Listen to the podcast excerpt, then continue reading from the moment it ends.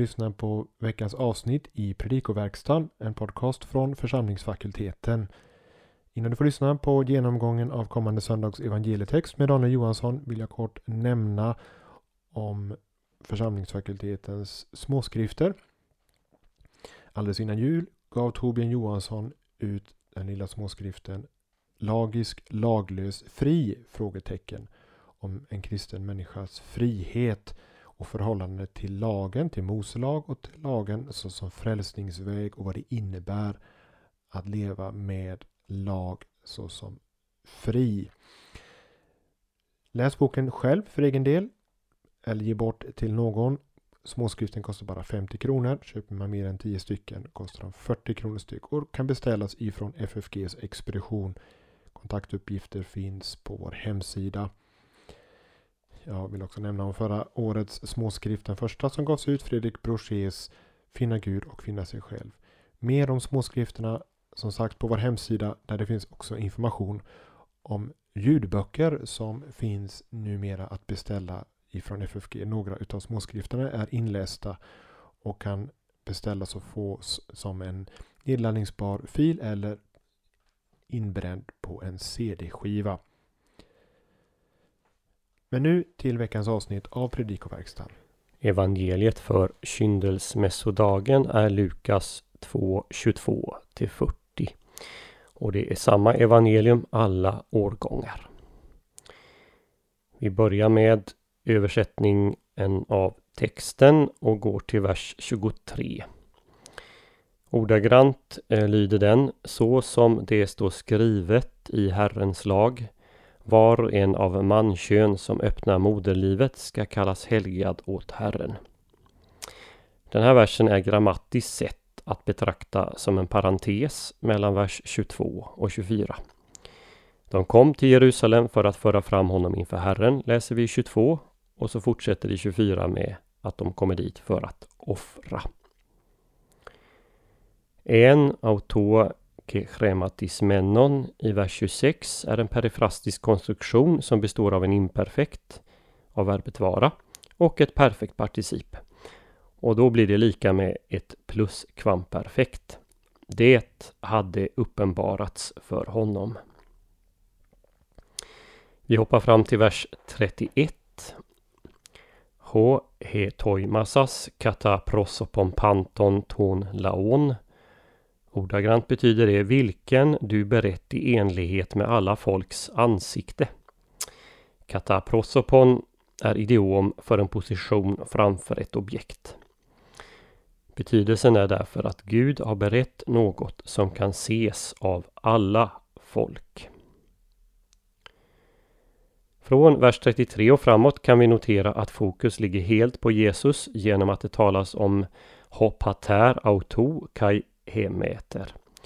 Hans fader och moder istället för Josef och Maria.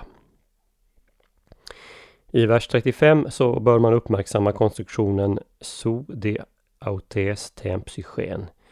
Din egen själ. autes här i betydelsen egen eh, saknas faktiskt i folkbibelns översättning.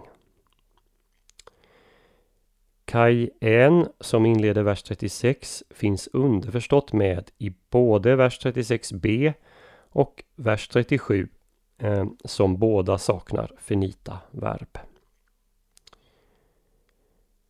Heos är ton och då är konta tessaron i vers 37 är tvetydigt och kan antingen betyda att Hanna varit änka från det mannen dog tills nu när hon är 84 år eller att hon varit änka i 84 år och i så fall skulle hon nu kanske vara 100 till 105 år gammal.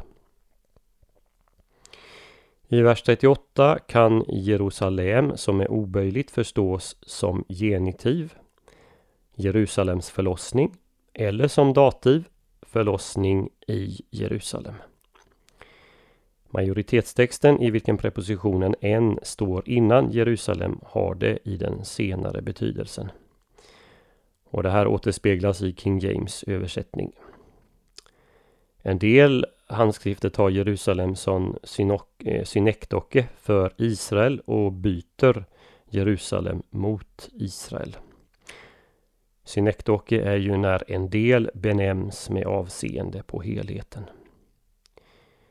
Precis som Jerusalem är Nasaret oböjligt och det kan antingen då förstås som ackusativ i apposition till egen stad. De återvände till sin egen stad Nasaret. Eller som genitiv Nasarets stad.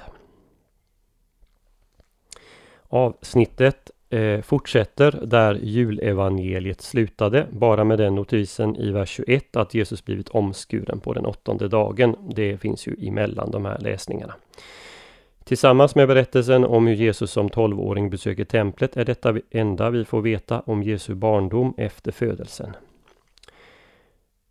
Lägg märke till hur de båda berättelserna utspelar sig i Jerusalem och templet. Lukas har ett starkt tempeltema och när han väljer att infoga något om Jesu barndom utspelar sig båda berättelserna i templet. Om man till detta lägger den iakttagelsen att Herren är en av Lukas favoritbeteckningar på Jesus. Han använder den långt oftare än någon av de andra evangelisterna. Då är det inte långsökt att i dessa händelser se hur Herren själv kommer till sitt tempel. I Malaki 3 profeteras att den Herre som ni söker ska plötsligt komma till sitt tempel.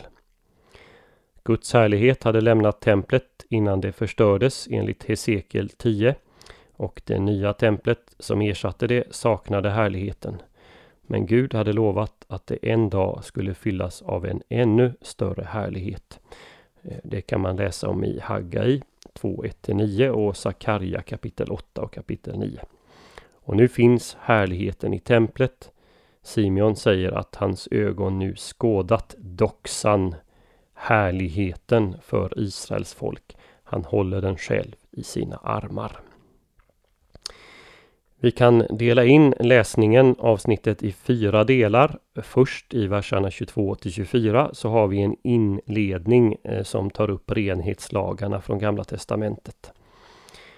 Den andra delen, den största delen, 25 till 35, handlar om Simeons vittnesbörd. Verserna 36 till 38 om Hannas vittnesbörd och till slut avslutningen 39 till 40 om Jesu uppväxt i Nasaret i Galileen. Notera därutöver att inledningen, verserna 22 till 24, har ett kiastiskt mönster. Den inleds och avslutas med Marias rening och däremellan i vers 22b och 23 så talas om frambärandet av Jesus. Det är alltså frågan om två ceremonier som sammansmält i en. Dels moderns rening 40 dagar efter födelsen. Dels den förstföddes frambärande till Gud.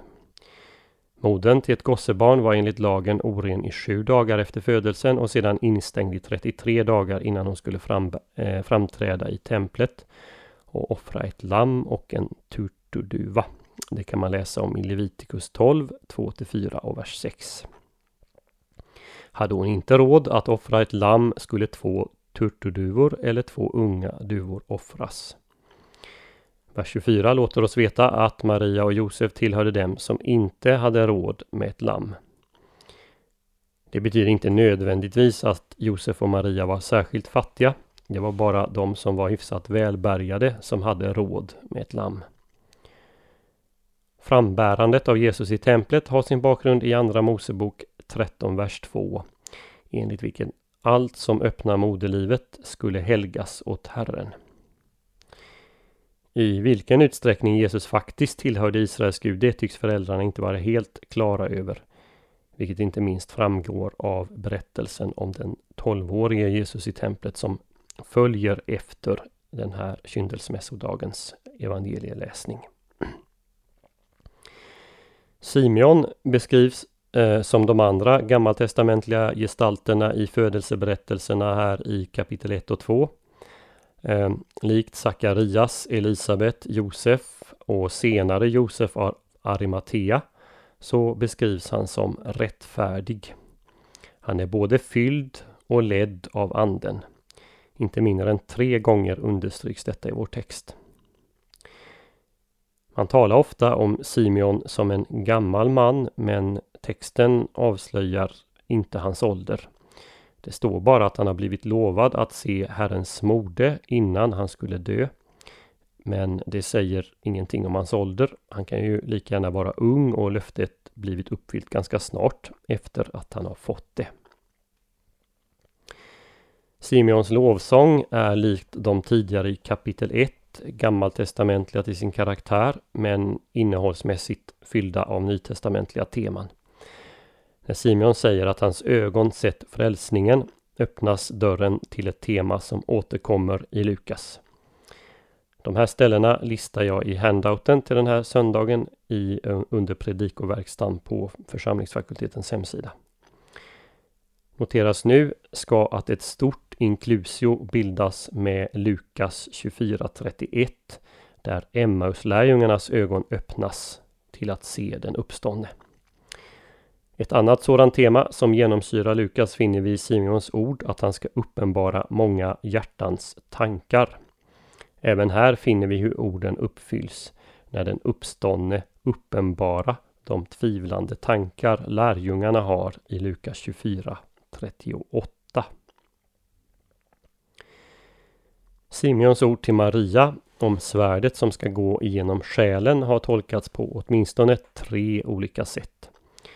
En tolkning betonar Marias sorg när hon står vid sin sons kors. En andra tolkning tar svärdet i meningen att hon i likhet med de andra lärjungarna kommer att missförstå sin sons uppdrag på jorden. En eh, tredje tolkning tar fasta på närkontexten och söker att förstå orden i samklang med att han ska uppenbara människors tankar. Enligt denna tolkning representerar Maria Israels folk, svärdet i Jesu förkunnelse och reaktionen på denna leder till att människors innersta tankar blir uppenbarade. Allra sist ska vi notera vad Simeon och Hanna väntade på. Enligt vers 25 väntade Simeon på Israels paraklesis, tröst. Vad gäller Hanna och det hon talade med så väntade de på lytrosis, återlösning enligt vers 38. Både trösten och återlösningen är grundade i Gamla Testamentet. För det förra kan man se till exempel Jesaja 40 vers 1 och för det senare Jesaja 40 vers 9 och 52 9. Båda avser en förväntan på ett nytt exodus för Guds folk.